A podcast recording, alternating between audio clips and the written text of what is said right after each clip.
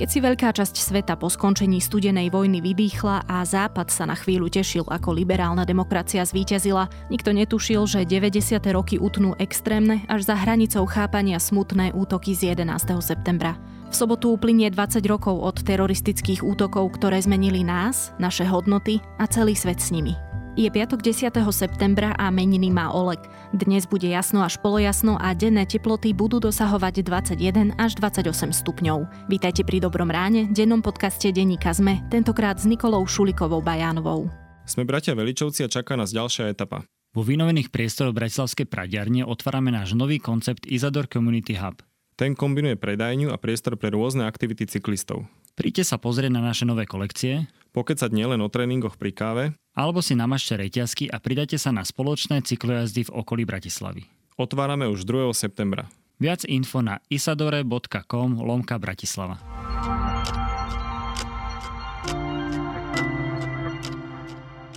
Poďme na krátky prehľad správ.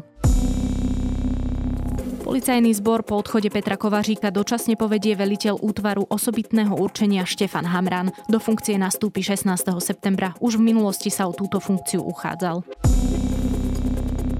Šesť slovenských europoslancov požiadalo Európsku komisiu, aby preskúmala vysoké tresty, ktoré slovenské súdy udelujú za držbu marihuany a za výrobu liečivých mastí z nej. Tresty sú podľa nich v rozpore s princípmi proporcionality a predvídateľnosti, ako ich formulujú právne predpisy Európskej únie. Francúzsko umožní od budúceho roka bezplatný prístup k antikoncepcii pre všetky ženy do veku 25 rokov. Francúzsko aj doteraz umožňovalo bezplatný prístup k antikoncepcii, avšak iba pre ženy do 18 rokov. Viac správ nájdete na sme.sk.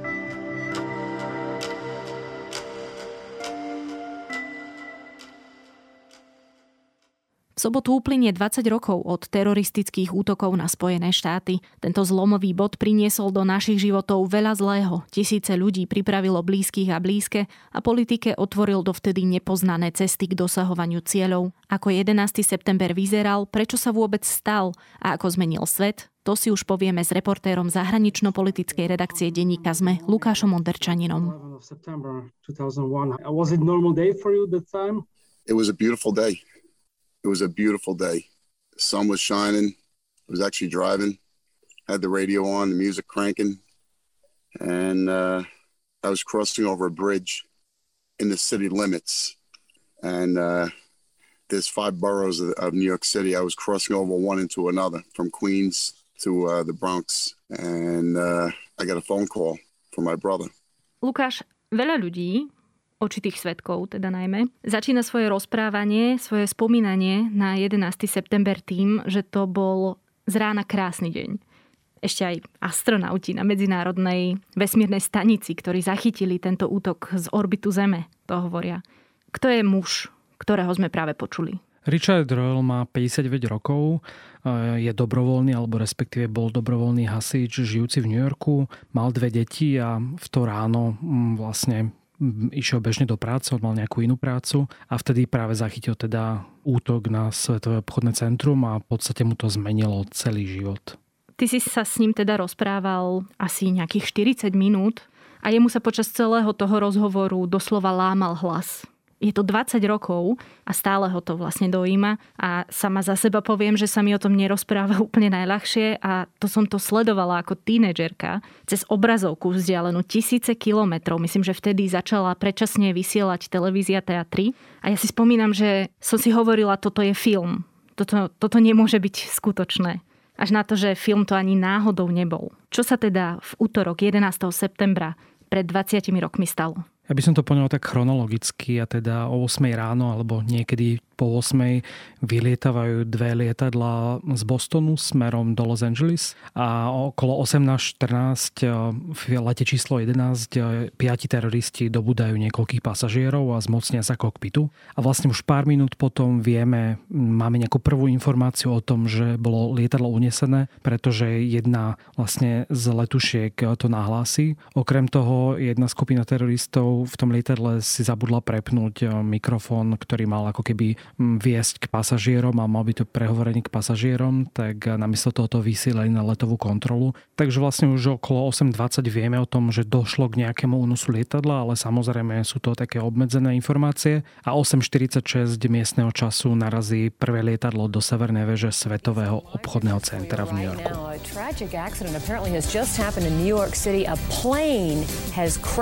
Right into the World Trade Center. You can see the smoke and the flames coming out of the shattered windows. Uh, the World Trade Center, of course, in New York's financial district. Keď hovoríš, že vieme, tak verejnosť to samozrejme ešte nevie. Vedia to dispečeri, vedia to už nejaké bezpečnostné zložky, len teda aby bolo jasné. A teda svet v podstate v priamom prenose sleduje tieto udalosti od toho, ako do veže, prvej veže narazí lietadlo. Ono vlastne v tých prvých momentoch nebolo ani jasné úplne, čo sa stalo, pretože nie veľa ľudí videlo, že to bolo lietadlo. Samozrejme videli výbuch, najskôr sa hovorilo o nejakom požiare, o výbuchu plyn dokonca. Aj samotný George Bush už bol 8.55 upozornený o, to, o tom, že niečo sa stalo a že teda zrejme do veže narazilo nejaké menšie lietadlo. Takže väčšina ľudí to považovala za ako keby nejakú nehodu, Dokonca aj ten Richard, s ktorým som sa rozprával, tak v tom momente stál na moste medzi, myslím, že Queensom a Bronxom a pozeral sa vlastne na to, čo sa deje a mal pocit, že to bolo asi nehoda, aj keď práve preto, že bolo také krásne, bezveterné slnečné počasie, to bolo možno menej pochopiteľné, ale málo kto to pripísal tomu, že môže ísť nejaký útok, pretože tomu vlastne nič nenasvedčovalo. Už v minulosti sa stalo, že vlastne do, myslím, že priamo aj budovy Svetového obchodného centra napálilo také menšie lietadlo, takže zo začiatku vlastne tie mm, informácie boli také strohé. Appeared to však ale nevydržalo dlho. perhaps purposefully, into, oh my goodness, oh God, there's another one. Oh. oh my goodness, there's another this one. This seems to be on purpose. Oh my goodness, another now you. Now it's obvious, I think, that uh, th- there's a second plane just crashed into the World Trade Center.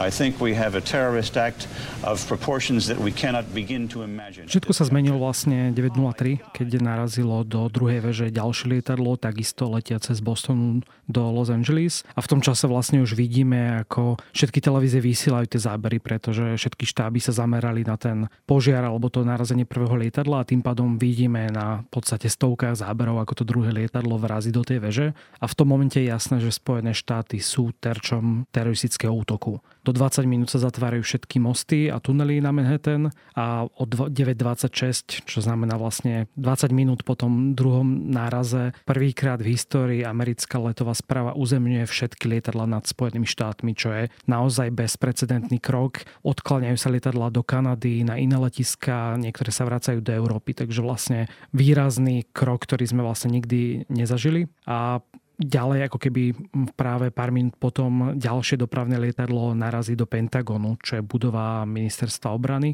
a ešte pár minút po desiatej teda aj štvrté lietadlo, o ktorom už vieme, že bolo unesené, pretože pasažieri dokázali zavolať svojim blízkym, dokázali zavolať na políciu alebo mali tam nejaké kontakty na vládu, tak teda informovali, že ďalšie lietadlo zrejme je unesené a tí teroristi na palube dobodali niekoľko pasažierov. Toto lietadlo krátko po desiatej dopadne do pola v Pensylvánii, pretože vďaka možno tomu zásahu tých pasažierov eh, sa im podarí zmocniť toho kokpitu opäť a kontroly a to lietadlo teda eh, havaruje, ale predpokladá sa, že malo namierené na budovu amerického kapitolu, takže je možné, že pokiaľ by sa to nestalo, tak eh, dojde vlastne ako keby k štvrtému útoku počas toho dňa. A potom teda o 10. hodine padá prvá väža Svetového obchodného centra. The tower has come down. The tower has come down.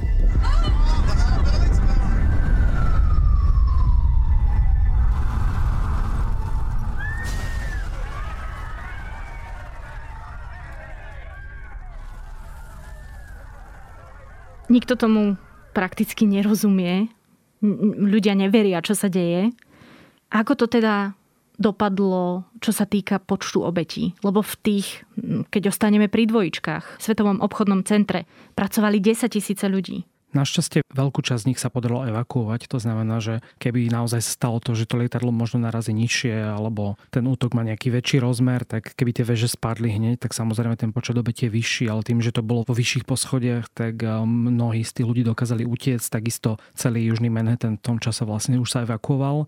A celkovo, keď teda padli obidve veže Svetového obchodného centra a zrútila sa aj časť toho Pentagonu, tak tento teroristický útok si vyžiadal až 2977 obetí Zahynul samozrejme tých 19 teroristov, ktorí ten útok spáchali a bolo tam viac ako 6 tisíc zranených. Čo znamená, že to je v podstate teda určite najväčší teroristický útok v histórii cel- celosvetovej, ani na Blízkom východe takéto útoky neboli. A preto to vlastne malo aj taký veľký ohlas a dopad možno na svetovú politiku a teda nie len Spojených štátoch, ale na celom svete. A medzi tým teda zomrelo tam množstvo hasičov, viac ako 300 hasičov a 60 policajtov, čo tiež je vlastne bezprecedentné. Takže tie roz rozmery toho útoku boli naozaj obrovské. Keď teda spomínaš opäť hasičov, vráťme sa k Richardovi. Čo robí v momente, keď sa toto deje a čo mu beha hlavou? Richard bol veľmi šokovaný teda tým, čo videl, keď narazilo druhé lietadlo a možno aj tým, že jeho brat prežil útok v roku 1993, pretože to možno ani veľa ľudí nevie, tam došlo k teroristickému útoku, keď sa vlastne bombový atentátnik s bombou v aute odpálil práve pred budovou, zahynulo tam 6 ľudí a nejakých tisíc bolo zranených, ale v podstate jeho snahu bolo zhodiť tú väžu. A keby sa mu to podarilo, tak naozaj ten útok je oveľa väčší, ale v podstate to nebolo až tak úspešné. A jeho brat vlastne Richard Richardov zažil tento útok a bol práve v tých dvojčkách v tom čase. A on mu teraz volal teda, že čo sa stalo. A keď videl, že mm, čo sa deje, tak samozrejme on ako dobrovoľný hasič sa vrátil na svoju stanicu a oni vlastne musia nastúpiť do služby, pripravili všetko na rade, všetko vybavenie, čo vlastne na takéto niečo potrebujú a smerovali na Manhattan, lenže v tom čase vlastne všade boli zápchy, mosty sa zatvárali a ani tí hasiči sa tam nemali možno ako dostať. Navyše už v tom čase tam zasahovalo veľké množstvo do nejakých nejakých bezpečnostných zložiek a hasičov, takže ich obrátili s tým, že budú ich pomoc potrebovať zrejme aj v ďalších dňoch. Takže Richard sa prvýkrát eh, dostal priamo na miesto útoku až vo štvrtok, teda dva dní potom, čo už veže spadli. A teda aj to miesto naozaj ešte vyzeralo hrozne a bolo to veľmi ako keby mrazivé rozprávanie. Clear. It wasn't clear. There was so much smoke from the jet fuel and the contents that were burning, other buildings that were still burning. It was just horrible. It was horrible. and uh, continued to search and search and search and search. Richard spomína na to, aké tam bolo hrozné teplo. Najskôr hovoril, ako mu vlastne, ako ho pálili nohy, ako mu ten oheň a dým spálili hrtan a ako sa mu zle dýchalo. Dodnes má veľmi vážne zdravotné problémy. Tie trosky ešte naozaj trčali do výšky, okolité budovy boli spálené a stále ten oheň horel, takže bolo tam veľké riziko, že na tých ľudí spadne sklo z veľkej výšky, nejaké tie veľké trosky. A ďalší, alebo ten večer ešte začal začalo pršať, tým pádom sa ten popol a, a celý ten odpad zmiešal s tým dažďom a vytvorilo to takú tú nepríjemnú lepkavú vrstvu na tých ľuďoch. Všetko sa tam šmíkalo, takže to bolo naozaj nebezpečné. A teda hlavnou úlohou týchto hasičov bolo teda v prvom rade hľadať nejakých preživčích, či sa to ešte podarí v tých troskách a potom neskôr teda identifikovať obete alebo teda hľadať už pozostatky. Všetko bolo vtedy ťažké samozrejme, ale spomína na jednu ešte skľúčujúcejšiu vec a to, že tam po tých uliciach, kam sa mohli dostať ľudia, chodili vlastne príbuzní mnohých obetí a prosili ich, tých hasičov, aby im skúšali volať dávali im fotky do rúk a vravili, toto je môj syn, prosím nájdite ho. Alebo vravili, že ja budem prezváňať toho človeka keď budete počuť telefon, tak on tam určite niekde bude. Čo naozaj teda je veľmi ťažké. Navyše on ako hasič, on predtým bol dokonca aj plavčík, tak je zvyknutý, že mm, nejakým spôsobom máš nádej, že niekoho nájdeš. Keď ideš napríklad presne niekoho topiaceho sa zachrániš a väčšinou ako keby ma, ti to zlepší náladu. On o tom hovoril, že to je taká tá motivácia. Ale tu to bolo niečo úplne zúfale, pretože tam vlastne už nikto nebol živý pod tými troskami. To znamená, že jemu sa nepodarilo nájsť žiadneho živého a on tam strávil nakoniec 8 mesiacov, to je čas, koľko trval odpratávanie trosiek a hľadanie pozostatkov. To znamená, že postupné rozoberanie tej konštrukcie a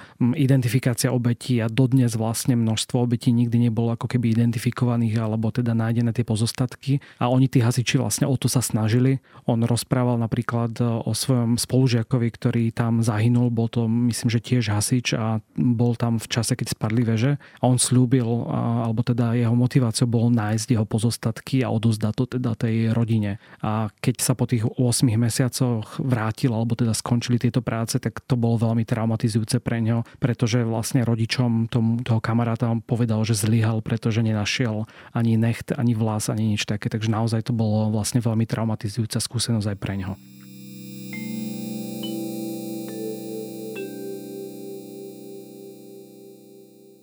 Prečo teroristická skupina Al-Qaida, ktorá stála za týmito útokmi, tieto útoky vykonala? Čo bola ich motivácia? Tak Al-Qaida dlhodobo mala svetú vojnu voči západu a jej vodca Usama bin Laden v roku 1996 a 1998 oficiálne vyhlásil túto vojnu voči Spojeným štátom americkým, takže nebolo to možno až tak prekvapivé.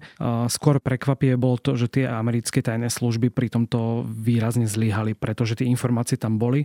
Dokonca viacerí útočníci, ktorí uniesli tie lietadla alebo boli tí, ktorí ako keby boli na tých palubách, tak mali americké víza niekoľko rokov alebo niekoľko mesiacov. Dokonca si robili kurzy eh, letecké priamo v amerických leteckých školách, čo je ešte o to viac šokujúce. A americké tajné služby mali o tom informácie, ale napríklad problém bol, že nekomunikovala FBI a CIA medzi sebou, alebo sa to zaseklo medzi oddeleniami. Takže oni vedeli napríklad o tom, že v Malajzii sa títo útočníci stretli predtým a niečo plánovali, ale to, že už potom prišli do Spojených štátov, tak eh, ich ako keby prekladali prekvapilo, alebo možno práve kvôli tej nekoordinácii si nevedeli spojiť tie jednotlivé body. Navyše Al-Qaida už útočila predtým na americké ciele, či už to bola loď v Jemene alebo ambasády v Afrike.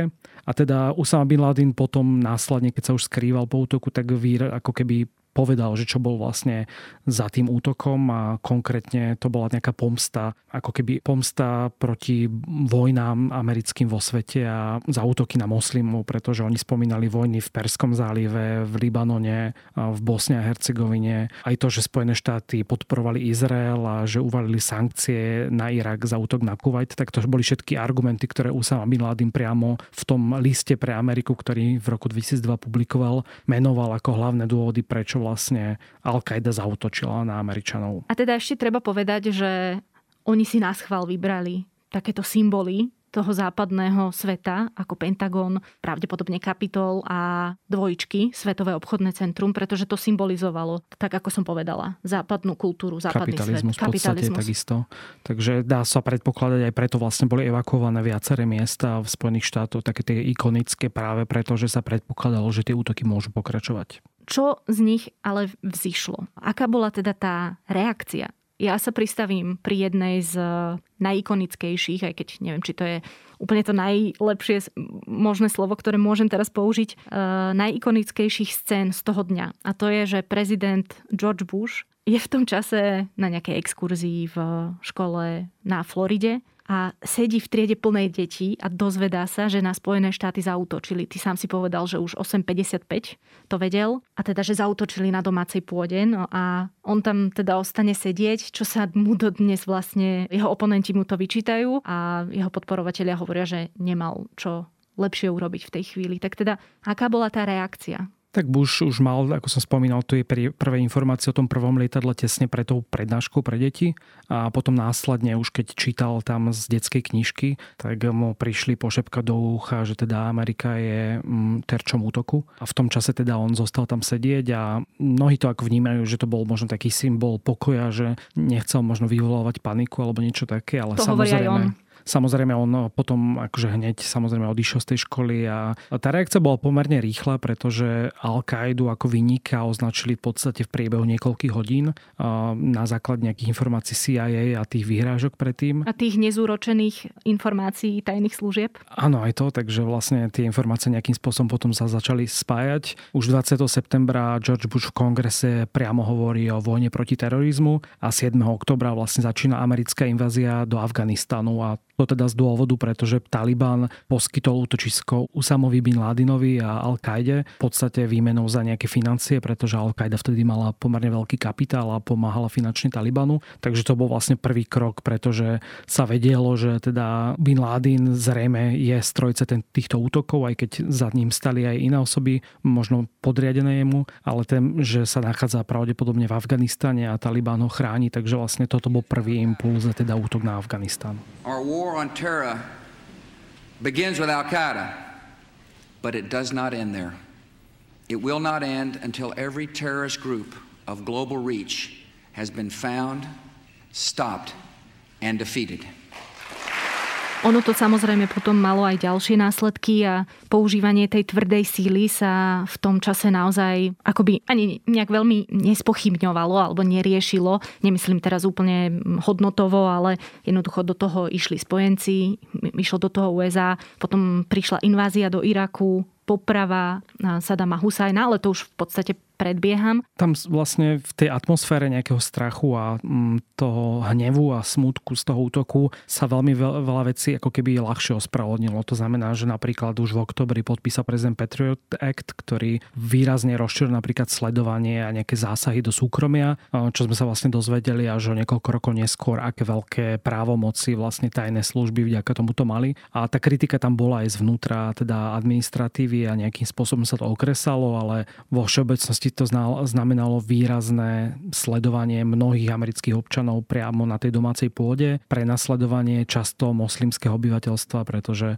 oni nejakým spôsobom, aj keď teda prezident Bush viackrát hovoril verejne o tom, že akí sú to dôležití občania, spoluobčania v Spojených štátoch a že teda tá vína by sa nemala preniesť na nich, ale tie praktické kroky sa často prenášali práve teda na moslimské obyvateľstvo. Vlastne postavila sa väzenie v Guantanamo Bay na Kube, kde priamo z Afganistanu aj z Pakistanu previezli mnohých bojovníkov či Talibanu alebo Al-Kaidi, pričom mm, často tie dôkazy neboli dostatočné a tých ľudí napríklad po 10-15 rokoch po tvrdom mučení prepušťali, dokonca vlastne aj na Slovensku nejakých väzňov z Guantanama sme mali, pretože tie štáty ich potom ako keby brali naspäť. Takže bolo tam veľa kontroverzných krokov, ktoré samozrejme vyvrcholili potom tým zapojením do vojny s Irakom, mm, kde vlastne tie argumenty, že Saddam Hussein podporuje Al-Kaidu a že má zbranie hromadného ničenia neboli v podstate potvrdené alebo neboli až tak dobre vyargumentované. Napriek tomu teda Spojené štáty do tej vojny išli a, a nedopadlo to teda pre nich veľmi dobre. Bush to dokonca často ako keby obhajoval tým, že samotný Boh mu povedal, že má ukončiť tyraniu v Iraku a ako keby to bol nejaký jeden z tých argumentov. No a ono nešlo v podstate len o tie priame následky a a to používanie síly alebo narúšanie súkromia jednotlivcov, ono sa zmenil celý svet. Ako? Tak bol to prvý taký nečakaný útok priamo ako keby v srdci Spojených štátov. Dovtedy sme videli útoky na lietadla, často boli nejaké únosy, boli to väčšinou útoky na americké ambasády a v podstate taký výraznejší terorizmus sa vyhýbal tomu západnému svetu a dokonca ten terorizmus ani nebol nejakej mm, vysokej priečke priorít tej americkej administratívy, pretože sa to až tak neriešilo.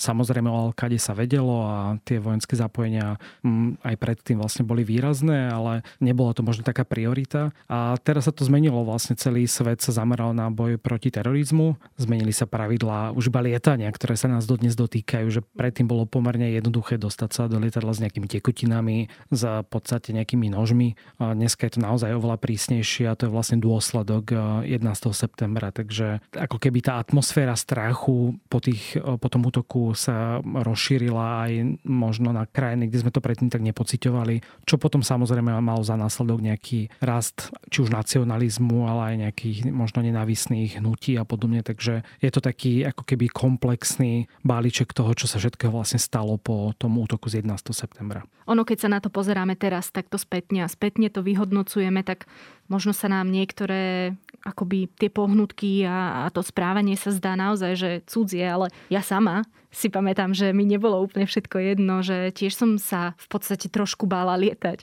A pričom ten strach nebol ani založený na ničom racionálnom.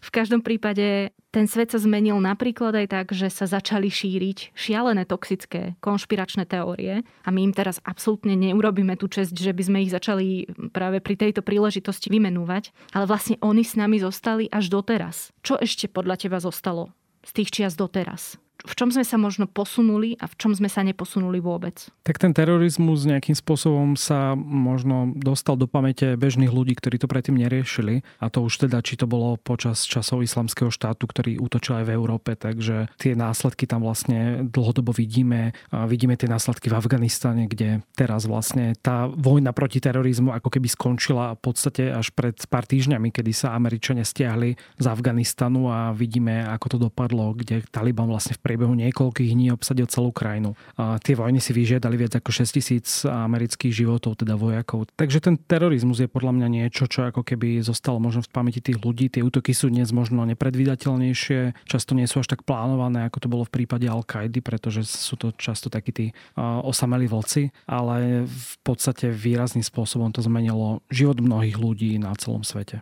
A ako to zmenilo život Richardovi? Richard dnes má množstvo zdravotných problémov od toho útoku. Po 8 mesiacoch na tej kope, oni to tak volajú ako keby kopa, the pile, kde sa prehrabávali vlastne e, tými troskami, tak e, dnes má za sebou dva infarkty, musí každý týždeň chodiť na čistenie krvi, na imunoterapie, e, je naozaj, má dýchací prístroj, pretože jedno z jeho plúc kolabovalo, takže musí si ako keby napomáhať dýchaním. Takže naozaj, a hlavne tá psychická trauma je veľmi ťažká a on aj popri tom, ako rozprával o tom, tak bol veľmi, bolo to veľmi emotívne vlastne sa o tom rozprávať. Ale v konečnom dôsledku on hovorí, že to z neho spravilo lepšieho človeka, aj keď si teda nemyslel, že predtým bol nejaký zlý človek, takže sa snaží ako keby konať viac dobrá odtedy a keď sa niečo podobné napríklad stane v zahraničí, tak eh, vždy posiela na charitu peniaze, pretože pozná ten pocit, keď sa to vlastne stalo a často hovorí práve o tom, že aký je vďačný tomu, že svet vtedy stál po 11. septembri za Ameriku politikov a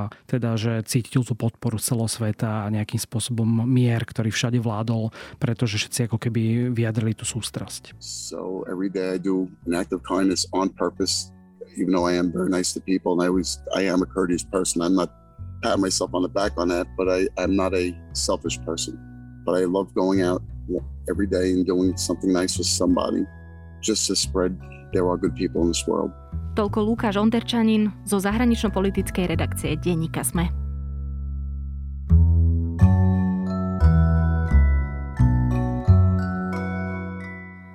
Vás zaujíma, ako na 11. september spomína ex-premiér Mikuláš Zurinda, vypočujte si zajtrajšiu špeciálnu epizódu podcastu Dobré ráno o tom, ako reagovalo Slovensko, ako na útoky odpovedali ostatné štáty, ale aj o tom, čo si myslí o kultúrnych a ľudskoprávnych otázkach, ktoré si dodnes kladieme, sa s ním rozprávala Zuzana Kovačič-Hanzelová. Dnes okrem Dobrého rána vychádzajú aj podcasty Piatoček a TFM, v sobotu Klik a spomínaný špeciál a v nedelu Dejiny, ktoré sa celkom netradične, keďže ide len o 20-ročnú históriu históriu, takisto venujú pádu dvojčiek. Na dnes je to všetko. Moje meno je Nikola Šuliková Bajánová a okrem mňa tento podcast pre vás pripravujú aj Zuzana Kovačič-Hanzelová, Kristýna Paholik Hamárová, Jana Maťková, Tomáš Prokopčák a za produkciu to sú Viktor Hlavatovič, Adam Blaško a Ondrej Podstupka. Pekný víkend a do počutia opäť v pondelok.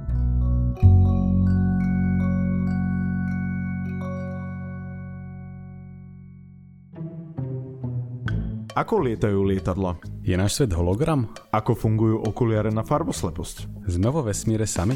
Odkiaľ prichádzajú komety? A ako sa žije na vesmírnej stanici? Moje meno je Jozef. Moje je Samuel. A na takéto otázky hľadáme odpovede vo Vedatorskom podcaste. Ktorý vychádza pravidelne každý týždeň v útorok. Nájdete ho na všetkých podcastových aplikáciách.